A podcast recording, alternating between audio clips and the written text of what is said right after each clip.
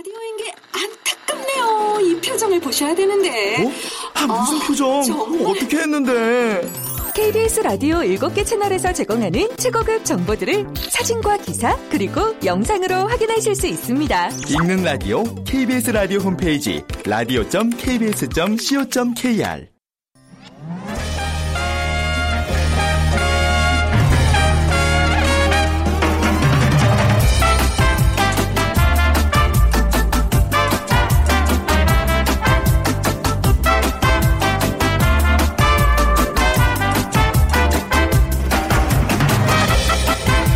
안녕하세요. 빅데이터로 보는 세상 아나운서 최원정입니다. 1년 내내 어린이날이었으면 좋겠어요. 이렇게 얘기하는 어린이들도 있는데요. 자, 오늘이 바로 그렇게 기다리고 기다리던 어린이날입니다. 어린이들에게 민족 정신을 고취하기 위해서 1923년 방정환 선생님을 비롯한 유학생 모임인 색동회가 주동이 돼서 만든 날인데요. 어린이에게 존댓말 쓰기 운동을 펼치기도 하고 아이라고 낮춰 부르던 것을 어린이라고 부를 것을 주장했습니다. 아, 어린이 학대에 대한 뉴스가 요즘 심심치 않게 들려오는데요. 어린이들을 우리 모두의 미래를 이끌어갈 소중한 구성원으로 여겼던 방정환 선생의 뜻을 기리는 시간입니다. 좀 의미 있게 가져봐야 되겠죠. 그래서 잠시 후 세상의 모든 빅데이터 시간에 어린이날이라는 키워드 분석해드리고요. 그리고 빅데이터가 알려주는 2030 핫트렌드, 2030 키덜트에 대해서 살펴보겠습니다. 자, 오늘 빅퀴즈는요, 어, 사실 제가 앞서서 이제 정답을 얘기했는데 잘 들으신 분이라면 쉽게 맞힐 수 있을 거예요. 1923년 5월 1일 방정환 선생이 이 단체를 창립하면서 시작하기도 했습니다. 그래서 이날은 어, 대한민국 최초의 어린이날이기도 한데요. 광복 이후 어린이 문학 전집을 간행하거나 또 어린이 동화 구연 대회를 여는 등 어린이 운동을 해왔습니다. 자, 소파 방정환 선생이 결성하고 어린이날을 만든 운동 단체에 맞춰주시면 됩니다. 이름이 아주 예뻐요. 특히 명절과 같은 경사스러운 날에 바로 이 옷을 입기도 합니다. 자, 1번 후원회. 2번 색동회, 3번 위원회, 4번 동창회 중에 고르셔서 여러분들의 오늘 어떻게 보내고 계시는지 의견들 많이 보내주시기 바랍니다. 오늘 당첨되신 분께는 3만 원 상당의 문화상품권 드립니다. 휴대전화, 문자메시지, 지역번호 없이 샵 9730이고요. 짧은 글은 50원, 긴 글은 100원의 정보 이용료가 부과됩니다.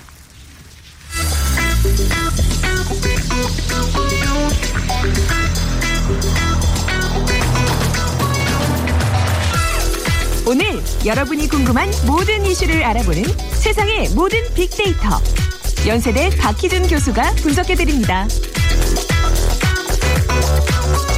네, 세상의 모든 빅데이터 연세대학교 정보산업공학과 박희준 교수 나오셨습니다. 안녕하세요. 네, 안녕하십니까. 네, 어린이날 예 잘 보내고 계시는 거죠? 네, 잘 아침- 보내야겠죠. 예. 네, 이제 보내는 네, 건가요? 생방송 마치면 들어가서. 그렇죠. 예. 아, 근데 어른들에게 아주 큰 어린이날 선물이 도착했어요. 어, 이대호 선수가 연타석 홈런을 쳐서 그렇죠. 예, 팀의 승리를 이끌었다는. 두 번째 홈런은 또 결승. 예, 그렇죠. 예, 신나, 굉장히 오늘 오전에 아이들 만화 영화 봐야 되는데 아버지들이 많이 이게 예, 저 리모컨을 장악하고 있더라고요. 예. 저희 집 풍경이었고요. 자, 어린이날에 대해서 오늘 좀 얘기를 나눠보겠습니다. 어린이날이 언제 제정됐죠? 뭐 아까 간단하게 네. 소개를 해주셨습니다마는 어, 미래 사회 주역인 어린이를 사랑하는 정신을 함양하고 어린이들에게 꿈과 희망을 심어주고자 제정된 날이고요. 네. 5월 5일 법정 공휴일입니다. 네. 3월 아 3일 운동 이후에 소파 방정환 선생 중심으로 어린이들에게 민족 의식을 불어넣고자 하는 운동이 활발하게 전개되기 시작했는데요. 1923년 5월 1일입니다. 아, 근데 이게 아까 그 퀴즈 정답인데, 에, 동창회를 중심으로, 동창회 아닌가? 예. 네. 에, 모임을 중심으로 방정환의 8명이 어린이날을 공포하고 기념 행사를 치름으로써 비로소 음. 이제 어린이날의 역사가 시작되었고요.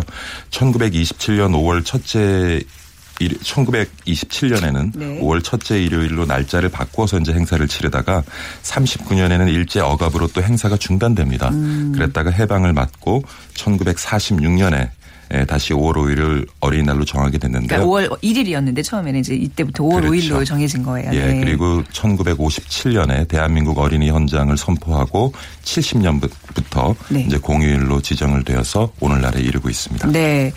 많은 분들이, 아, 우리 아이는 지금 중학생인데, 고등학생인데, 이거 어린이인가 아닌가 고민들 하더라고요. 이게 어린이를 어, 규정하는 뭐 이런 법이 있나요? 예. 네. 사실 뭐 어린이에 대해서 좀 얘기를 나눠보고자 하는데요. 네. 어린이날은 이라는 말은 이제 1920년에 방정환 선생이 어린 아동들을 하나 인격체로 보아야 한다는 취지에서 이제 처음에 사용하기 시작했던 단어입니다. 네. 그래서 우리나라 말을 보면 늙으니, 높으니, 착하니 같은 이제 낱말에서 볼 수 있는 바와 같이 이라는 글자 요게 사실은 이제 높은 사람을 지칭하는 분이라는 의미를 가지고 있거든요. 네. 그래서 어 어린이들을 이제 높여 부르는 말로 어린이를 처음 사용했는데 에 1981년에 발간된 국어 대사전을 보면 네. 에 어린이란 어린아이를 높여 부르는 말로서 나이가 어린 아이란 뜻이다라고 적혀 있는데요. 지금 말씀하신 것처럼 그렇다면은 에 어린이의 연령대를 어떻게 봐야 되느냐라는 네. 얘기가 있는데 학자에 따라서는 뭐 어린이의 시기를 젖먹이 시기와 유아기를 거친 뒤 초등학교 학령기에 이르렀을 때라고 이제 보기도 하는데 그렇지만 이제 아동복지법에 보면은요. 네.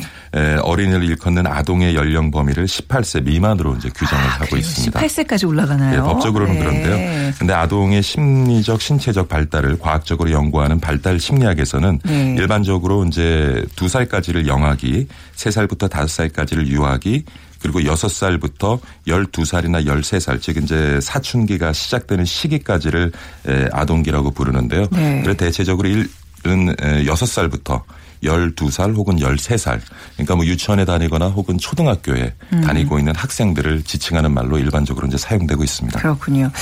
자, 오늘 어린이날에 대한 어떤 SNS상에서의 반응, 뭐, 워낙 좀 이게 또 긴 연휴기 때문에 놀러 가는 얘기들이 많을 것 같아요. 어떤가요? 네. 에, 뭐 SNS 사용자들이 주로 20, 30대인 이유도 있겠지만은 네. 지난 일주일간 SNS상의 반응들을 보면은요.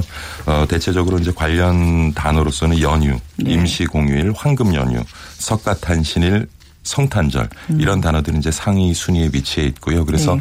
사실 뭐 어린이날의 어떤 의미를 이렇게 나누는 것보다는 네. 에, 이번에 이제 5월 6일이 6일이 또 임시 공휴일로 지정이 됐기 때문에 긴 연휴 동안 무엇을 할 건지에 대한 음. 고민들을 이제 많이 했던 것 같고요.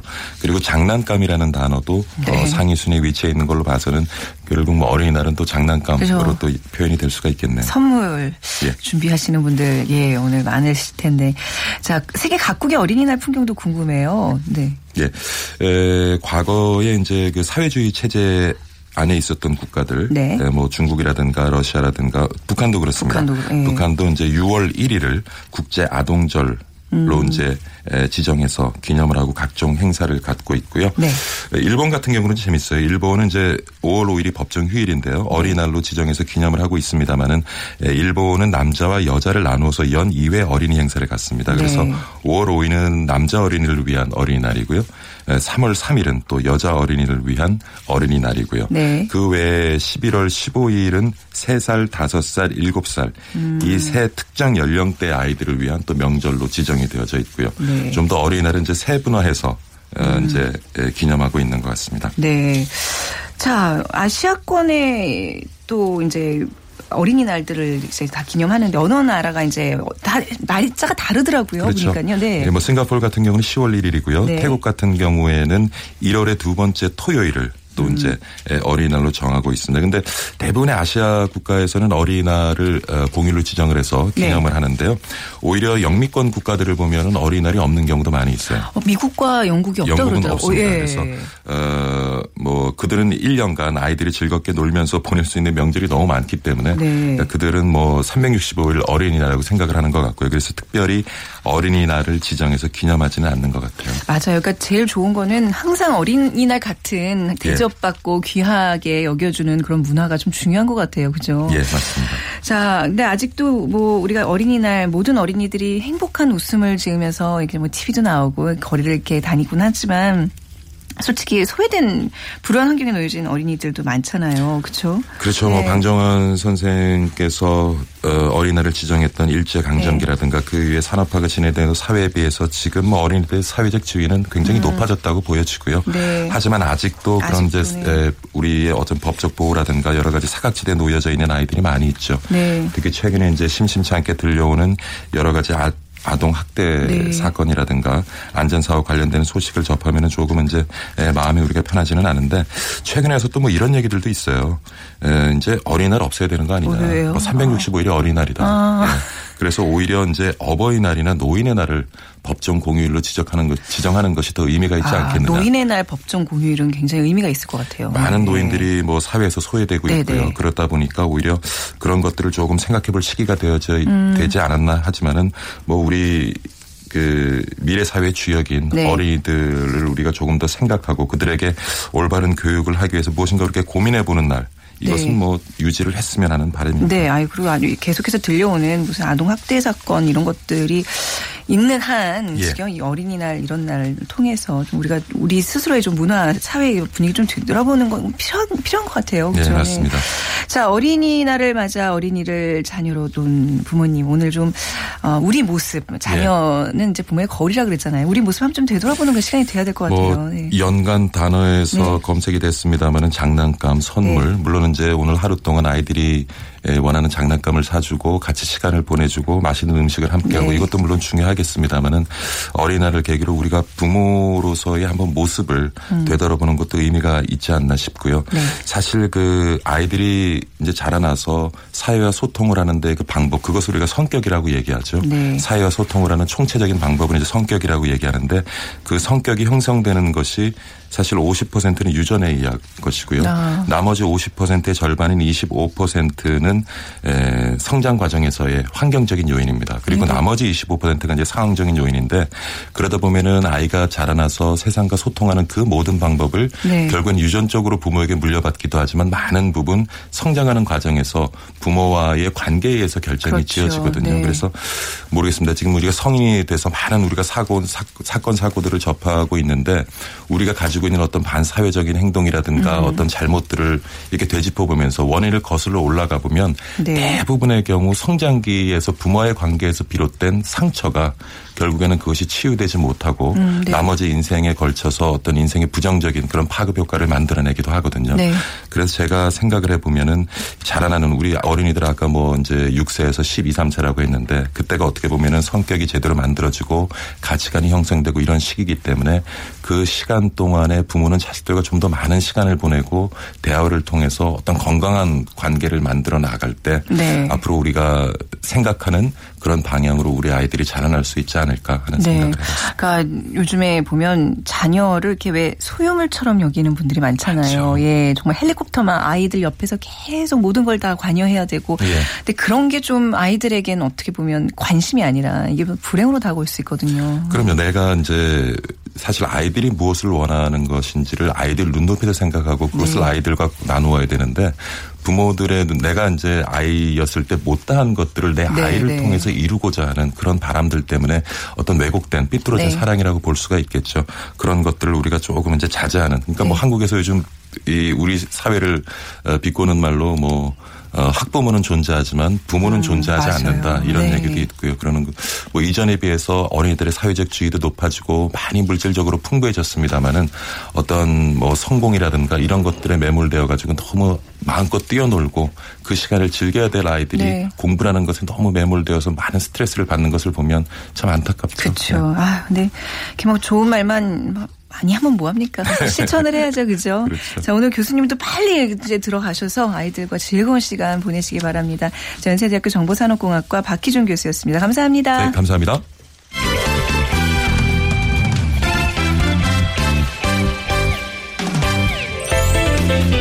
빅데이터가 알려주는 2030 핫 트렌드. 빅커뮤니케이션 전민기 팀장이 분석해드립니다. 네, 빅커뮤니케이션 전민기 팀장 나왔습니다. 안녕하세요. 네, 반갑습니다. 네. 전민기입니다.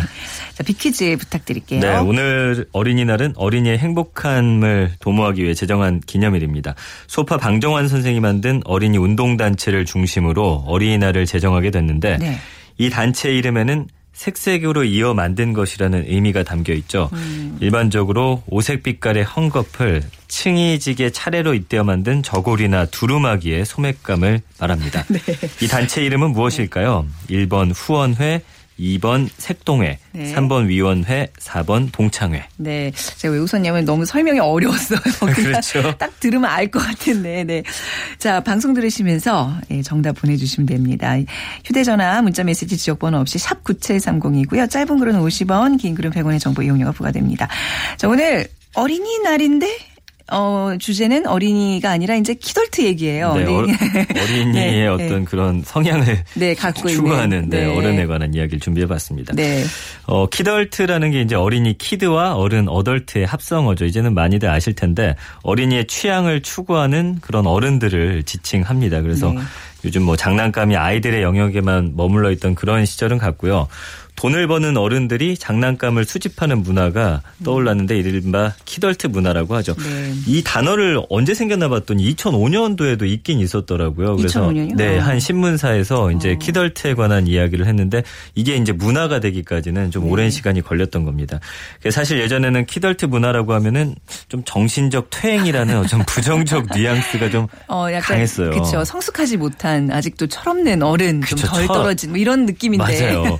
그 비주류 문화였는데 네. 이제는 좀 당당하게 어떤 순수라든지 음. 대중예술 전반에 걸쳐서 주류 문화의 일원으로 자리를 잡는 그런 추세입니다. 네. 뭐 좋았던 어린 시절에 대한 향수라든지 사회적 권위 앞에서 좀 어른들이 갖게 되는 무조건적 어떤 도피 심리의 발로든지 이 무거운 책임감에서 좀 벗어나고 싶은 현대인들의 심리를 좀 반영하고 있고요.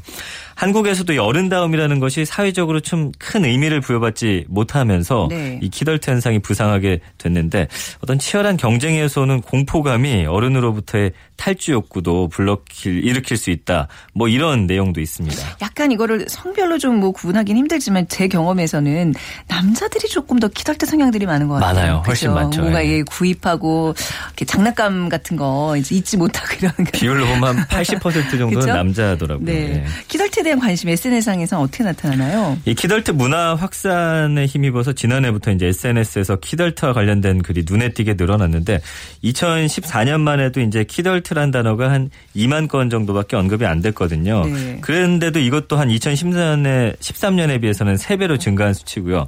2015년 작년 같은 경우 가 이제 한 7만여 건이었는데 음. 올해가 이제 아직 반도 안 지났는데 벌써 7만여 건을 넘어서고 있거든요. 네. 올해는 한 뭐 15만 건에서 한 20만 건 가까이 네. 언급이 되지 않을까 예상이 되면서 키덜트에 대한 사회 전반적인 관심이 많이 올라왔다 이렇게 분석할 음. 수 있습니다. 어린이의 취향을 좋아하는 어른들 키덜트. 근데 이제 어린이와 키덜트는 분명히 좀 차이가 있을 거 아니에요. 있죠. 예. 이 재밌는 차이가 있는데 네.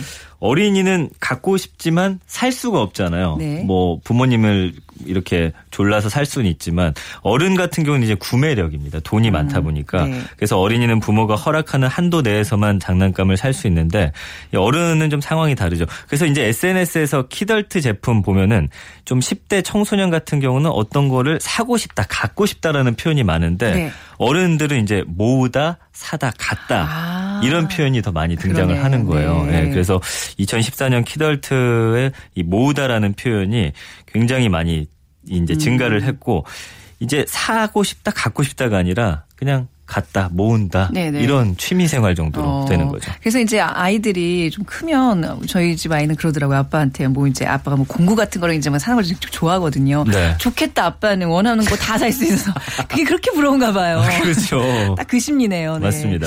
키덜트가 가장 관심 있어 하는 제품은 뭐예요? 그 피규어라고 하는 아, 모형. 장난감입니다. 그래서 네. 아이들이 갖고 노는 그 인형과 달리 피규어는 캐릭터의 그 세세한 부분까지 구체적으로 음. 잡아냈는데 피규어를 사다라는 표현이 2011년에 한 만 건, 2012년에 2만 건, 2013년에 4만 건, 2014년에는 한 8만 건까지 이렇게 증가를 하면서 매년 두 배씩 증가를 하고 있습니다. 네. 가장 많이 언급된 피규어는 그 레로 시작하는 덴마크 제품 있잖아요. 네. 이게 가장 인기가 많은데 여기까지 이제 부동의 1위입니다. 그래서 네. 언급량 같은 경우도 한 뭐 만 건, 2만 건에서 한 6배 정도 늘었고요. 2011, 12년에도 어 이때는 2위를 했습니다. 근데 네. 2013년, 14년부터 다시 이제 레로 시작하는 이 블럭 있잖아요. 네네. 이게 가장 인기가 많습니다. 아, 네. 키덜트가 이런 피규어에 열광하는 이유. 이게 사실 집에 갖다 놓으면 이게 먼지 이렇게 쌓이고 짐이 되고 그러거든요. 이게 왜저 좋아하는 남편들이 거예요? 이거 사다 놓으면은 너 그거 돈 주고 왜 사오냐 어, 이럴 좀, 수 있어요. 예. 근데 사실은 그 정교함에 있습니다. 어린이들 네. 장난감보다는 약간 좀 더 정교하거든요. 그래서 음. 피규어를 언급할 때 이 질이 좋다는 뜻의 고퀄리티, 고퀄이라는 단어가 어. 자주 쓰이 거든요. 네. 그 결정적으로 이제 가치가 높은 제품 같은 경우는 가격이 올라가요. 굉장히 올라가요. 그렇다면서요. 그래서 어떤 어. 투자나 재테크의 의미도 담겨 있습니다. 네. 근데 사실 진정한 키덜트는 이게 네. 가격이 아무리 올라가도 팔지 않아요. 어. 워낙 팔수 없습니다. 그래서 네. 수개월치 월급을 꼬박 모아도 사기 버거운 장난감 같은 것들이 있는데 2007년에 출시된 아까 그 레로 시작하는 그 블럭 있잖아요. 이게 밀레니엄 팔콘이라는 제품인데 음. 최근에 한 온라인 사이트에서 이게 630만 원에 판매된다는 글이 있었는데 예. 출시 당시 가격은 이게 54만 원이었거든요. 네네. 그러니까 이게 지금 몇 배 오른 겁니까? 거의 10배 와. 가까이 가격이 오른 거죠. 음, 어떤 투자 목적도 있다. 네. 근데 그런 말은 그렇게 하면서 사실 그냥 본인이 정말 갖고 싶어서 사는 못 거잖아요. 팔아요. 그거 못 팔아요. 아까워서. 예. 네. 올해 들어서 키덜트에게 가장 인기 있는 제품들 어떤 것들이 있을까요? 최고는 역시 아까 말씀드린 그 네. 블록입니다. 브릭이죠. 네. 여섯 개의 브릭으로 총이 재밌습니다. 9억 1,510만 3,765개의 조합을 만들 수가 있대요. 네. 그래서 작은 블록 끼워 맞춰서 무엇이든지 만들 수 있는 이 제품이 다양한 진기록을 세우면서 키덜트 문화를 아주 선도하고 있는데 브릭형 장난감으로 탄생한 이게 반세기 넘게 저도 사실 이거 어릴 때 갖고 저- 놀았었거든요. 그렇죠. 네. 어린이는 물론이고 뭐 건축가, 예술가, 디자이너까지 이거를 만들어서 또 전시회까지 하니까요. 음, 네. 뭐 국가, 연령, 인종, 시대를 초월해서 굉장히 지금 스며들고 있습니다. 그래서 스타 전쟁 그 영화 있잖아요. 네, 네. 그 영화나 만화 같은 걸 결합한 세트는 시간이 지날수록 소장 가치가 커지면서 높은 가격에 거래가 어. 되고 있습니다. 네. 또 요즘에 인기 있는 게그 건프라라고 해서 네. 그 로봇인데 네. 이거는 이제 만드는 거에 그치지 않고 도색을 또 직접 하고 어. 실제 만화나 영화에서 표현된 그 모습들을 네. 또 이렇게 구성을 해가지고 어. 이거 만들면 또 가격이 굉장히 이거 올라가는데 페인트, 페인트가 물감이라고 그래야 되나? 그것도 이거 조그만 통인데 굉장히 비싸더라고요. 맞아요. 그것도 아주 섬세한 또 붓이 필요해서 붓세트 사야 되고 저희 집에 다 있습니다. 아 있으세요? 네. 그렇군요. 요 관절까지 아주 만들어지는 거. 그 다음에 이제 요즘에 뜨고 있는 게 드론이에요. 그래서 최근 아. 키덜트 시장에서 가장 이 언급량이랑 어떤 관심도가 쭉 올라가면서 네. 야외 공원에서 이거 드론 날리는 성인들 굉장히 많은데 저 요거 사고 싶어요, 솔직히. 요거 이제 그 네. 사진 같은 거 찍고 이렇게 굉장히 좋잖아요. 맞아요. 네, 네. 뭐싼 거는 한 3만 원에서 8만 네. 원짜리도 있으니까 네. 한번 구입해 보시는 것도 괜찮을 것 같고. 요즘에 또 전동 휠이라고 해가지고 이거 타고 다니는 거 있잖아요. 바퀴 음. 네. 두 개짜리도 아. 있고 뭐 세그웨이도 있고 전동휠 네. 투휠보드 네. 이런 것들이 굉장히 지금 음, 관심을 받고 있습니다. 그렇군요. 어, 지금껏 소개해 주신 이 키덜트 제품들 네. 다 어떻게 보면 좀 예, 사고 싶고 좀 소장하고 싶고 이런 생각이 드네요. 말씀 들어보니까요. 근데 그래서 이제 이게 키덜트 산업 시장이 굉장히 많이 증가하고 늘어나고 있다면서요. 야, 네. 어마어마합니다. 이 키덜트 늘어나면서 이제 산업도 빠르게 성장하고 있는데 뭐 정확하게 통계를 내긴 어려운데 미국의 키덜트 산업 같은 경우는 연 14조 원, 네. 일본이 한 6조 원, 우리나라 같은 경우는 지금 일본의 한 10분의 1 수준으로 한 6천억 원에 그쳤는데 올해 같은 경우는 지금 1조 원 바라보고 있거든요. 그래서 매년 아주 급격히 성장하는 블루오션으로 지금 꼽히고 있고요. 네. 이렇게 국내 키덜트 시장이 가파르게 성장하면서 글로벌 기업들의 진출도 활발하게 이루어지고 있는데 최근에 이게 인기가 많다 보니까 백화점 같은 경우에도 이 어, 이런 것들만 파는, 뭐, 네. 드론이라든지, 그 다음에, 어, 장난감, 피규어만 파는 곳이 따로 이제 생기는 추세고요. 음. 편의점에도 이제는 키덜트 제품들이? 선을 보이면서 지금 편의점에서 올해 가장 집중하는 키워드로 도시락과 함께 네. 이 키덜트가 떠오르고 있습니다. 어, 그렇군요. 뭔가 네. 이제 생활 밀착 형으로 다가온다는 얘기인데. 네네. 네.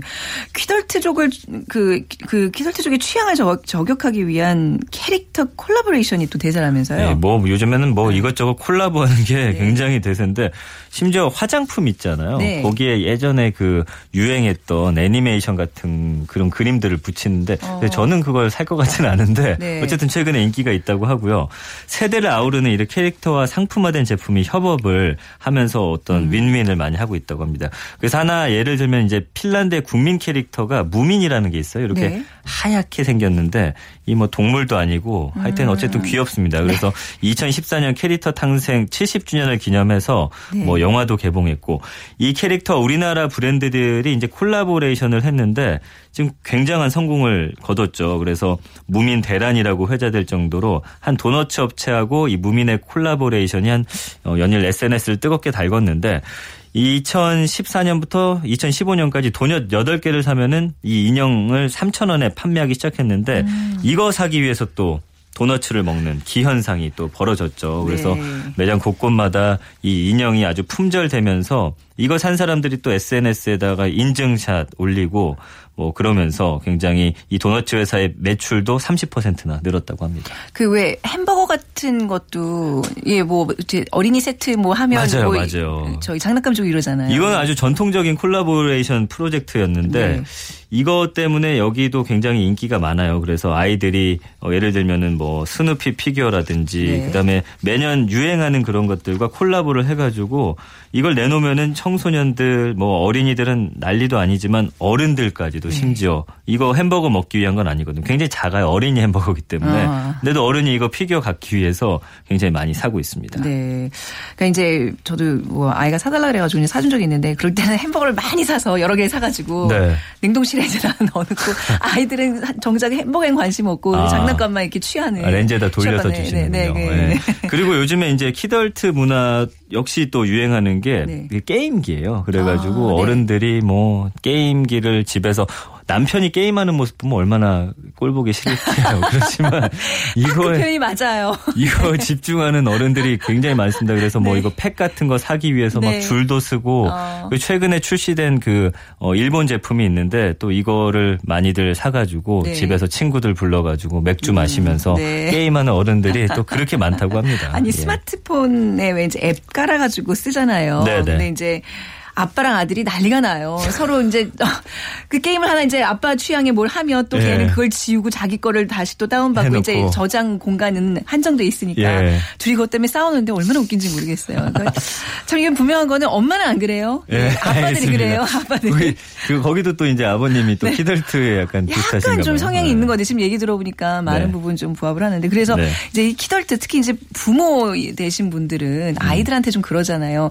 야, 이 요즘에 뭐가 이렇게 나 왔는데 너 관심 있지? 살까? 살까? 뭐 이러, 이러지 않으세요? 예. 그게 이제 네. 이제 어머니 그러니까 아내를 통해서 네. 이제 본인이 갖기 뭐하니까 아이를 꼬셔가지고 네. 이렇게 사는 경우가 많더라고요. 그렇죠. 네. 저도 이제 드론 같은 경우에는 좀 사고 네. 싶어서 저거 사면 저 위에서 사진 찍고 막 되게 재밌다. 근데 애가 영 그 돈이면 차라리 자기 장난감을 관심이 사겠다요. 없군요 네. 아직. 예. 키덜트 문화 생각보다 굉장히 음. 그 우리 생활 근처에 다 이제 키덜트족들이 많은 것 같고 그 시- 시장도 굉장히 어, 팽창하고 있다는 얘기를 하셨는데 네. 이 키덜트 문화를 좀 정리해 보겠습니다. 사실 뭐 점점 더 각박해지는 이 세상 속에서 키덜트 문화는 이 어른들에게 한 줌의 빛과도 같아요. 그래서 네. 유년기 문화나 상품을 소비하면서 스트레스를 줄이는 아주 긍정적인 효과도 있는데 네. 사실 뭐 아까 말씀드린 대로 어르신들이나 뭐 아내들이 볼 때는 좀 책임감 없고 철없는 어른들의 그 정신적 퇴행이라는 시각이 네. 아직도 있긴 있습니다.